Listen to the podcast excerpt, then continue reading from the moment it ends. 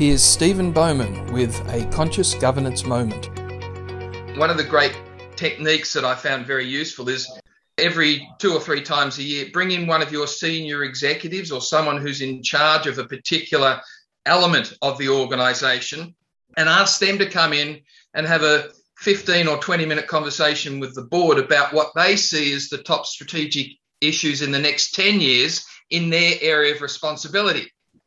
And therefore, what the implications might be if these things were to occur. And then the board can have a, a, conversation about well, is our strategic plan robust enough to be able to deal with some of the potential you know, whispers of the future that we could potentially be looking at? But that's looking at it from sort of an operational strategic viewpoint. And then the other thing is you can bring key stakeholders in too. I mean, uh, if you're not doing that, um, it's it's crazy. Every you know six months or so, bring in a key stakeholder and ask them their view of what's the strategic environment in 10 years and what they think the implications for your organization might be.